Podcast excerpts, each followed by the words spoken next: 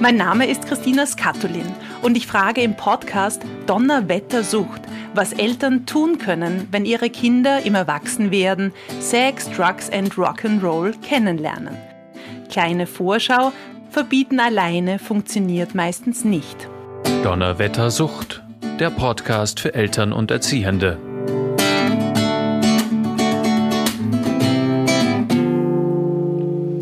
Willkommen bei Donnerwettersucht. Wenn ich an die Straßen von Wien denke, dann habe ich ein sehr buntes Bild an Menschen vor mir. Kinder, Erwachsene, alte Leute, Hunde, Menschen mit Behinderung und auch drogensüchtige Menschen. Das Bild der suchtkranken Personen irritiert mich oft und es irritiert sicher auch unsere Jugendlichen.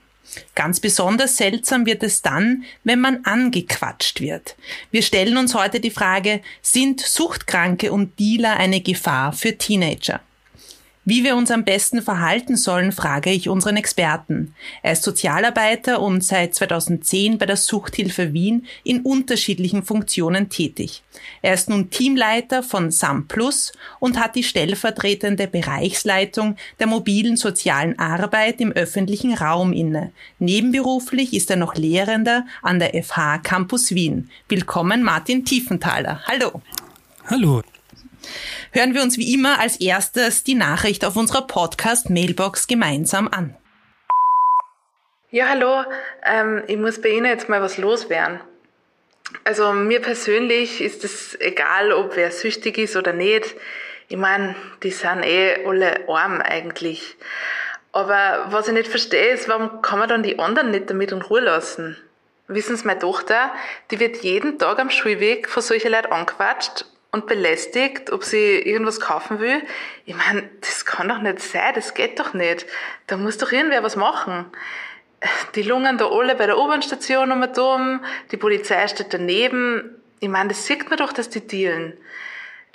Ich finde, die Stadt müsste da irgendwie tätig werden. Und ich, ich verstehe einfach nicht, warum da keiner was tut.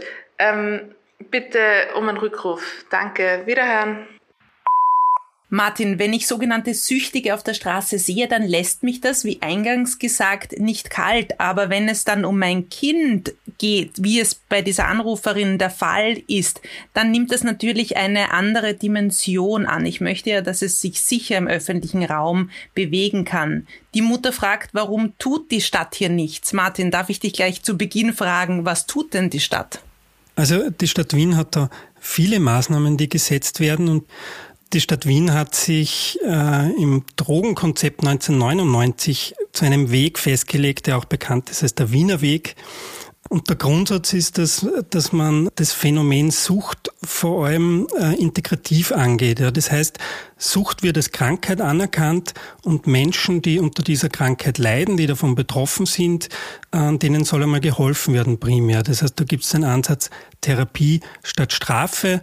Ähm, die suchtkranken Menschen, da wird versucht, dass man mit gesundheits- und sozialpolitischen Maßnahmen die wieder integriert und stabilisiert und im Idealfall von dieser Sucht wegbringt. Ja. Ähm, davon unterschieden wird aber der Drogenhandel und das ist dieser Aspekt, wo mit äh, Strafverfolgung agiert wird. Ja. Das heißt, das ist sozusagen jetzt einmal, wenn man so sagen will, ein zweiteiliger Weg, wo man die Betroffenen, die äh, Konsumentinnen bzw. suchkranken Menschen behandeln, betreuen möchte und aber den Drogenhandel beziehungsweise dann in weiterer Folge die organisierte Kriminalität, die womöglich da im Hintergrund steht, ähm, auch strafrechtlich verfolgt. Und das ist dann das, wo die Polizei ins Spiel kommt. Und ähm, es steht aber viel Polizei ja auch daneben. Das heißt, sie steht daneben eher bei den Süchtigen an sich, wenn ich mir das jetzt so getrennt vorstelle. Naja, wenn ich mir mal so anschaue, vielleicht eine, eine typische Situation, wie man sich vorstellt, ähm, wie es jetzt beschrieben worden ist von der Anruferin. Beispielsweise man nimmt irgendeine U-Bahn-Station her, irgendeinen Bahnhof her, wo ja solche Phänomene eher auftreten können. Ähm, und wenn es dort zu solchen Handelsphänomenen kommt, dann ist das oft einmal eine Weitergabe zwischen äh, Konsumenten und Konsumentinnen, also zwischen suchtmittelabhängigen Menschen. Und weniger ist es so, wie es vielleicht in manchen Filmen oder wie auch immer transportiert wird, dass da der große Dealer herkommt, der selber nicht aus dem Milieu ist und dann seine Sachen an den Mann, an die Frau bringt und dann wieder verschwindet. Ja, wenn das so wäre, den könnte man dingfest machen mit der Polizeipräsenz. Wenn aber die Polizei jetzt vor Ort ist und sozusagen da eine Gruppe Suchtmittelkonsumentinnen sind und die untereinander Suchtmittel weitergeben, schaut es mit der Handhabe für die Polizei schwieriger aus. Es ist es ist für die Polizei auch sehr schwierig zu bearbeiten, ja, weil ähm, da befinden wir uns genau in diesem Aspekt, dass man versucht, Suchtmittelkonsumentinnen nicht zu bestrafen, sondern in Therapie zu bringen. Das heißt, diese, diese Methoden oder dieser, dieser repressive Ansatz, dass man jetzt sagt, man kann den Drogenhandel so identifizieren und direkt nur den behandeln, das funktioniert dann in der realen Welt so nicht. Und Sam, wo du ja sehr ähm, tätig bist, ähm, beschäftigt sich mit diesen unterstützenden Maßnahmen. Wie kann man sich so euren Berufsalltag vorstellen? Ich habe auf der Homepage angeschaut, ihr habt so rote Jacken an, das heißt, man erkennt euch auch. Wie arbeitet Sam? Ihr habt ja auch verschiedene ähm, Abteilungen. Wie funktioniert das? Sam ist, äh, da gibt's mehrere Projekte. Wir sind in einem Bereich zusammengefasst. Das ist der Bereich der mobilen sozialen Arbeit im öffentlichen Raum. Da haben wir fünf Projekte, das sind vier SEM-Projekte, ähm, wo eben SEM Plus auch dazugehört, wo ich die Leitung Sam habe. Sam und SEM ist dasselbe, sagen wir gerade nur schnell, oder? Sam und SEM ist dasselbe, ja. Okay. Ähm, ich glaube, wir haben uns noch nie darauf geeinigt, wie man es denn korrekt ausspricht. Aber nachdem es eine Abkürzung ist und für sozial sicher aktiv mobil steht, müsste man ja eigentlich Sam sagen. Äh, ich habe mir aber Sam angewohnt. Ähm, genau, und dann gibt es eben ein Help You-Projekt noch, das ist auch in diesem Bereich. Das ist eine Kooperation ähm, der Suchthilfe mit den Wiener Linien. Grundsätzlich sind die Mitarbeiterinnen im öffentlichen Raum unterwegs. Das heißt, das ist unser Einsatzgebiet, das ist der öffentliche Raum. Ähm, die Projekte haben unterschiedliche Einsatzorte in Wien. Und wir sind eben in einer roten Dienstkleidung unterwegs, damit wir erkennbar sind. Ähm, eine der Besonderheiten im Vergleich zu klassischen Streetwork-Angeboten ist, dass wir eben nicht zielgruppenspezifisch sind, sondern im Grunde für alle Menschen, die den öffentlichen Raum nutzen, einmal als Ansprechpartner und Partnerinnen fungieren. Hm? Ähm, ich würde mal sagen, wir haben zwei Bearbeitungsebenen. Die eine Bearbeitungsebene ist eine ganz klassisch sozialarbeiterische am Individuum. Das heißt, wir versuchen, individuelle Lebenssituationen zu verbessern. Ähm, das wäre das, wo man versucht, eben suchkranke Menschen zu erreichen, einmal Beziehungen und Vertrauen aufzubauen und sie dann in bestehende Angebote, die es ja gibt in Wien, zu integrieren und zu vermitteln und hinzubegleiten. Ähm, das sind beispielsweise Therapien. Ja. Genau, weil ich denke mir oft, oder bis, bis zur Vorbereitung auf unseren Podcast habe ich mir schon als Wiener Bürgerin öfter mal gedacht, die lungern herum, konsumieren hier und niemand kümmert sich drum. Ich wusste nicht, dass man sich doch drum kümmert. Ja, natürlich kümmert man sich drum, aber man kann ja nicht, sagen wir, die Leute bei den Haaren in irgendwelche Einrichtungen reinziehen. Ja, und ich finde das gut, dass das nicht geht, gerade bei solchen Themen wie Sucht. Das ist ja ganz ein komplexes Phänomen. Ähm, da kann man nicht ohne den Willen der Betroffenen sagen, so, du machst jetzt einen Entzug in eine Therapie und nachher ist alles gut. Wenn wer übermäßig zu Drogen greift, dann ist ja das oft auch ein, ein Versuch der Selbsttherapie.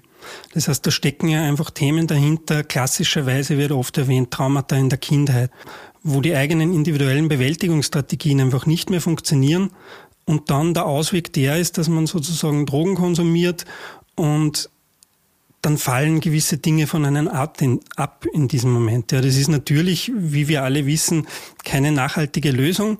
In einem kurzen Moment mag es aber funktionieren. Ja. Ich will jetzt nicht über was nachdenken, ich will mich entspannen, ich konsumiere. Das kennt jeder von uns, wenn er mal nach einem harten Tag nach Hause kommt und vielleicht einmal sich denkt, so, aber jetzt trinke ich halt einmal zwei, drei Bier. Genau. Aber natürlich ist das, das ist die eine Seite, aber wenn jetzt diese Mutter ihre Tochter vor Augen hat, die offensichtlich da sich nicht nur an, an, an den Blick stört, sondern wirklich auch angequatscht wird, wie kann diese Mutter ihr Kind, ihr, ihre Jugendliche auf Begegnungen mit Suchtkranken vorbereiten? Welche Strategien kannst du dieser Mutter geben, die sie ihrem Kind weitergeben kann? Hast du da ein paar Tipps? Mhm. Also grundsätzlich ist natürlich immer offenes Gespräch wichtig. Ja. Das heißt, wenn das Thema mal auf dem Tisch liegt, ähm, dass man es dann mit dem Kind auch gemeinsam bespricht. Äh, Im Vorfeld wäre es da gut, wenn man sich einmal selber im Klaren darüber wird, wie steht man selber dazu, ja, ähm, damit man nicht irgendwelche Ängste auch weiter transportiert, unbewusst vielleicht.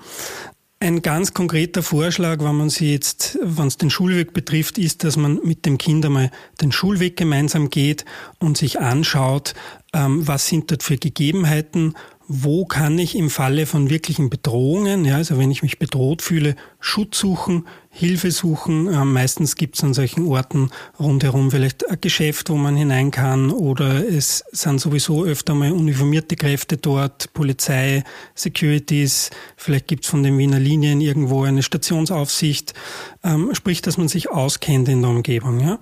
Ähm, so hat man dann Handlungsmöglichkeiten. Wenn man sich bedroht fühlt, das der Jugendliche, die Jugendliche wird höchstwahrscheinlich ein Handy dabei haben, dann soll man sowieso immer die Polizei rufen. Ja. Ähm, ein anderer Aspekt ist aber, wenn man sich sorgt um andere Menschen im öffentlichen Raum, ja, geht es dem gut, braucht er vielleicht Hilfe, dann, ähm, wenn es sich um medizinische Themen handelt, um akute, dann müsste man sowieso die Rettung rufen, aber für alles dazwischen kann man auch die Sozialarbeit, beispielsweise unser Projekt rufen. Ähm, wir kommen dann vorbei und schauen einmal, was ist da los? Gibt es da Unterstützungsbedarf für die betroffenen Entschuldige, Menschen? wenn ich mir jetzt vorstelle, ich rufe an bei euch, bleibe ich dann stehen und warte, bis ihr hier seid oder sag das und geh weiter? Wie, wie soll ich agieren? Das äh, liegt nach dem eigenen Bedürfnis auch. Ja. Also wenn ich selber noch in Austausch gehen will, um, um Sachen nachzubesprechen, nachzureflektieren, dann kann man gerne da bleiben, aber das ist überhaupt kein Muss. Es reicht, vorbeizugehen und zu sagen, ähm, das und das habe ich gerade gesehen. Ich könnte mir vorstellen, ähm, dass der Mensch sozialarbeiterische Hilfe benötigt. Ähm, das reicht, dann kommen wir dorthin. Und dieses Mädchen hier, diese Schülerin, wird ja angequatscht von Suchtkranken, einer suchtkranken Person, einem Dealer. Wir wissen es nicht. Wir stellen uns vor, die wird angequatscht. Das ist ja auch eine große Sorge dieser Mutter. Ich denke hier in zwei Richtungen. Die eine ist, das Kind ist bedroht, das haben wir schon gesagt. Das andere ist, vielleicht greift mein Kind dann einmal zu und nimmt sich Drogen von dieser Person. Ja.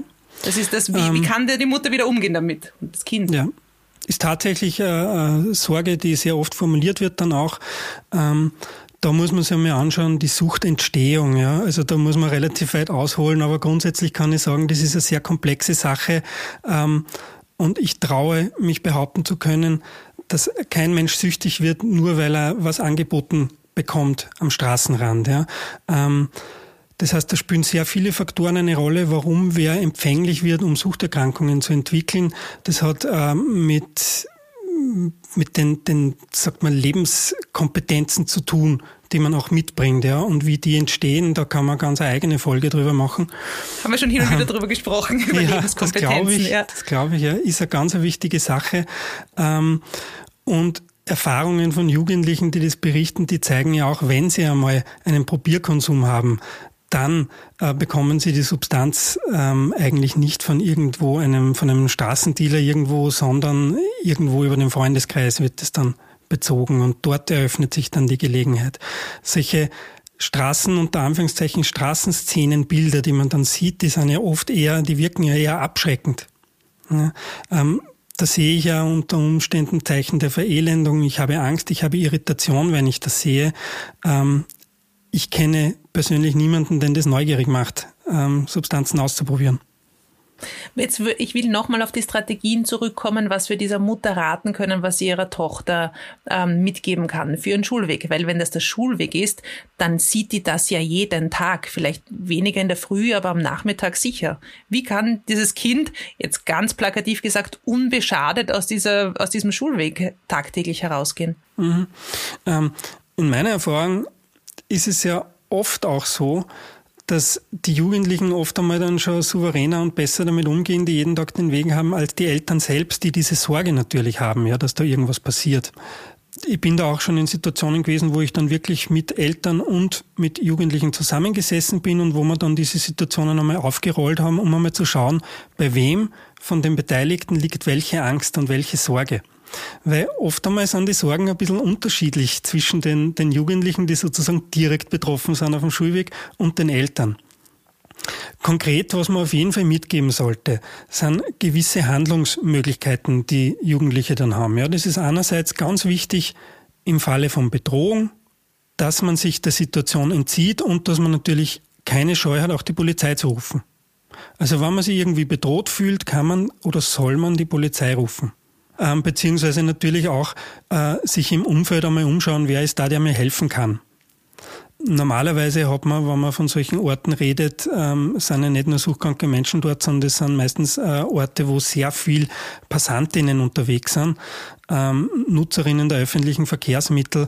Meistens sind an solchen Orten, wo sie ähm, eine größere Menge an suchkranken Menschen aufhält, äh, auch irgendwelche Einsatzkräfte in der Umgebung.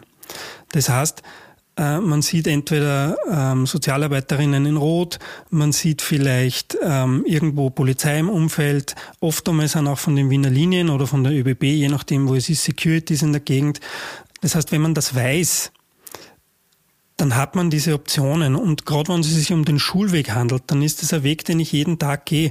Da zahlt sie sich vielleicht einmal aus, wenn ich wirklich die Sorge habe, dass da was Konkretes passiert, dass ich mit meinem Kind diesen Schulweg einmal gemeinsam mache und mir anschaue, was gibt's da in der Umgebung, wo ich mir Hilfe holen kann, wenn äh, bestimmte Situationen auftreten weil wir wollen ja alle schützen. Das ist auch, glaube ich, ein Leitsatz von Sam, dass er sagt, es geht ja um den Schutz aller Menschen, ähm, weil wir sehen ja klassischerweise nur unsere Sicht. Ich habe Sorge um meine Tochter, wie diese Mutter. Das heißt, ein Rat an sie, sich dem zu stellen und auch ähm, da gemeinsam den Schulweg zu gehen.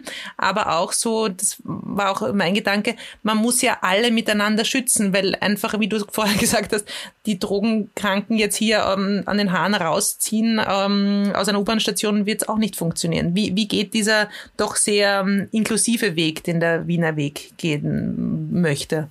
Mhm. Also der Grundsatz muss da immer sein, die gleichen Rechte und Pflichten für alle. Ja. Ähm, das heißt, grundsätzlich sind ja solche Phänomene mit den Gesetzeslagen, die wir haben, bearbeitbar. Ja.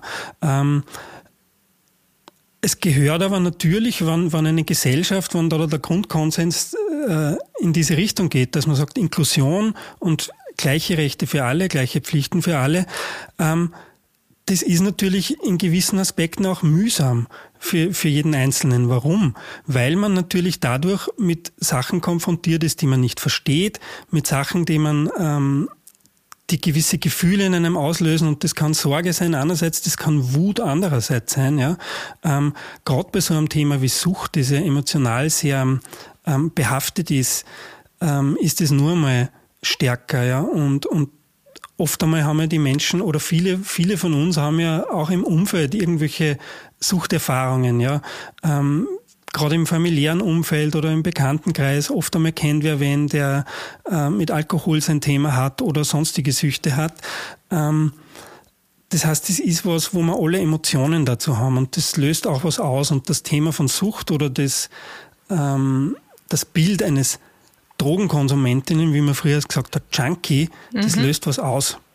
Genau. Ja, das löst aus ähm, einerseits arm, andererseits aber Gefahr, ähm, da kommt dann gleich irgendeine äh, Kriminalität wird damit zugeschrieben, ja.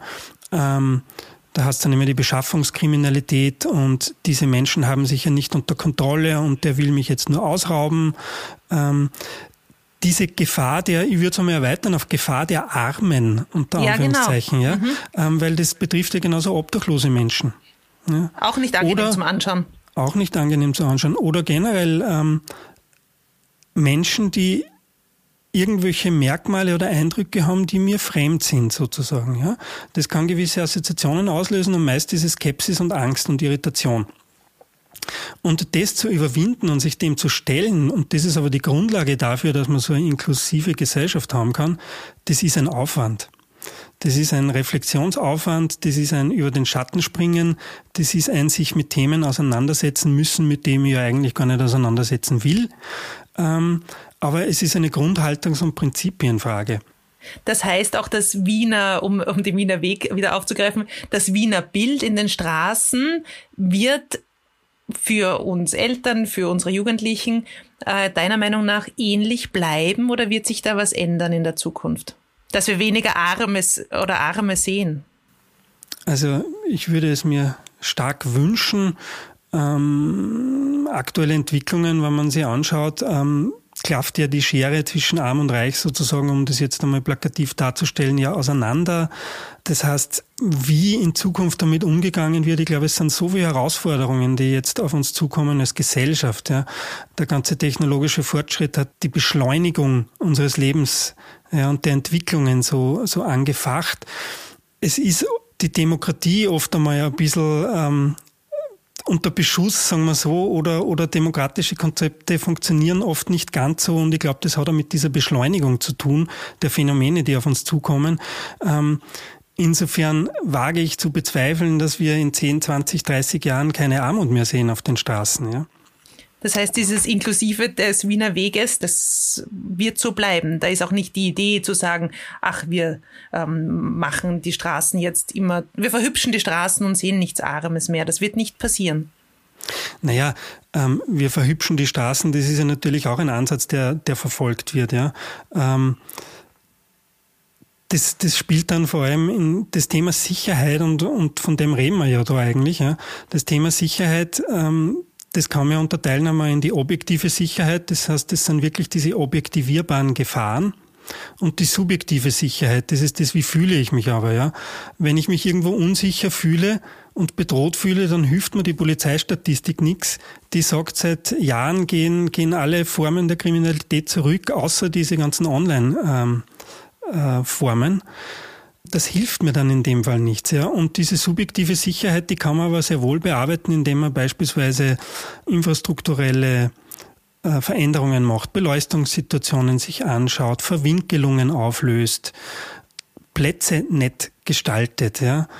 Und auch, indem man gewisse Akteure und Akteurinnen im öffentlichen Raum anbietet, die als Ansprechpartnerinnen fungieren können, um diese Unsicherheiten zu besprechen. Und dafür seid ihr da. Dafür sind unter anderem wir da, genau. Das, ich denke mir, was vielleicht auch wichtig ist, dass man auf euch zugeht und sich Beratung holt oder in dem Hilfe klarerweise. Aber wenn es darum geht, man ist irritiert von dem ähm, bunten Stadtbild, ähm, dass man da zu euch kommen kann. Also diese Mutter zum Beispiel, du würdest sagen als Rat, vielleicht kommt sie mal zu euch und ihr geht den Schulweg gemeinsam. Kann man sich das so vorstellen?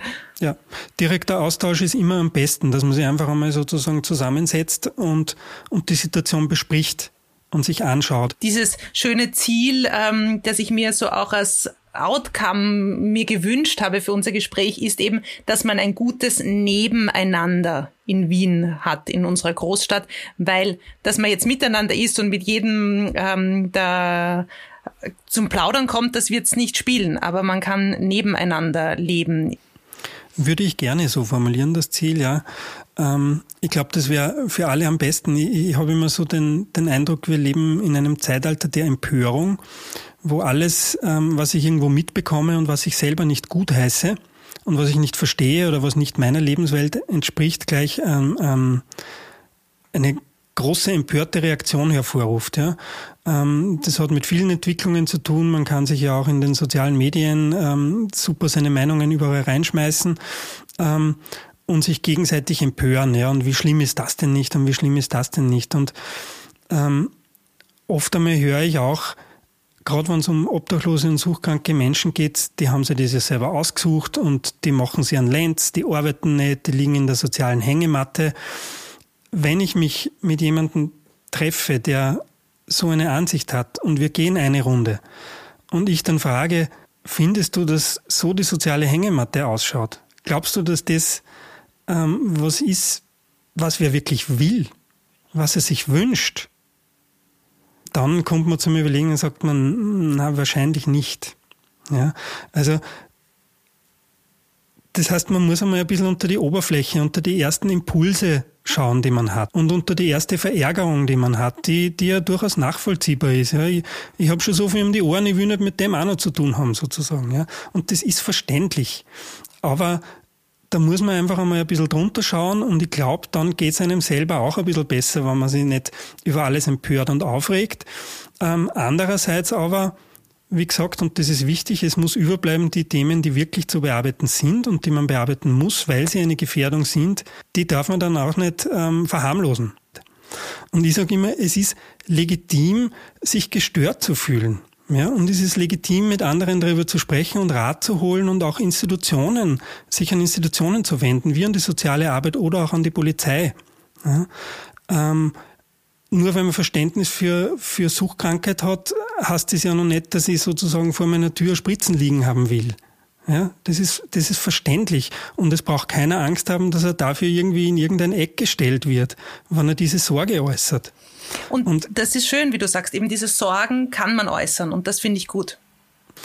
Aber das gehört genauso zur Akzeptanz. Das heißt, ähm, wenn ich sozusagen einfordere Akzeptanz Menschen gegenüber, denen es nicht so gut geht, ja, oder Menschen, die irgendeine Krankheit haben, ähm, muss ich aber genauso Akzeptanz haben für Menschen, die irgendwelche Probleme damit haben.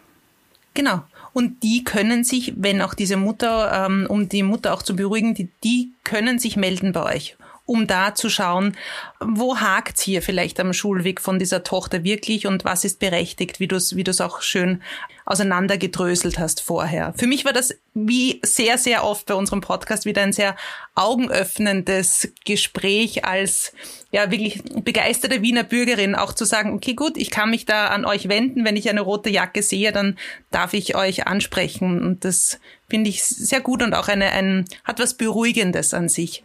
Martin, ich danke dir sehr für unser Gespräch. Bitte gerne und sag bis zum nächsten Mal bei Donnerwetter Sucht und liebe Eltern, liebe Erziehende, Sie wissen, Sie können jederzeit unsere Podcast Mailbox anrufen. Sie ist rund um die Uhr für Sie da unter 01 205 552 502. Auf Wiederhören.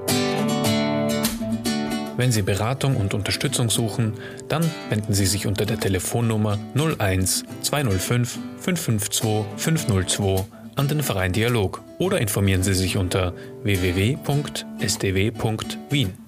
Dieser Podcast wurde finanziert vom Institut für Suchtprävention der Sucht- und Drogenkoordination Wien und wurde in Zusammenarbeit mit dem Verein Dialog produziert.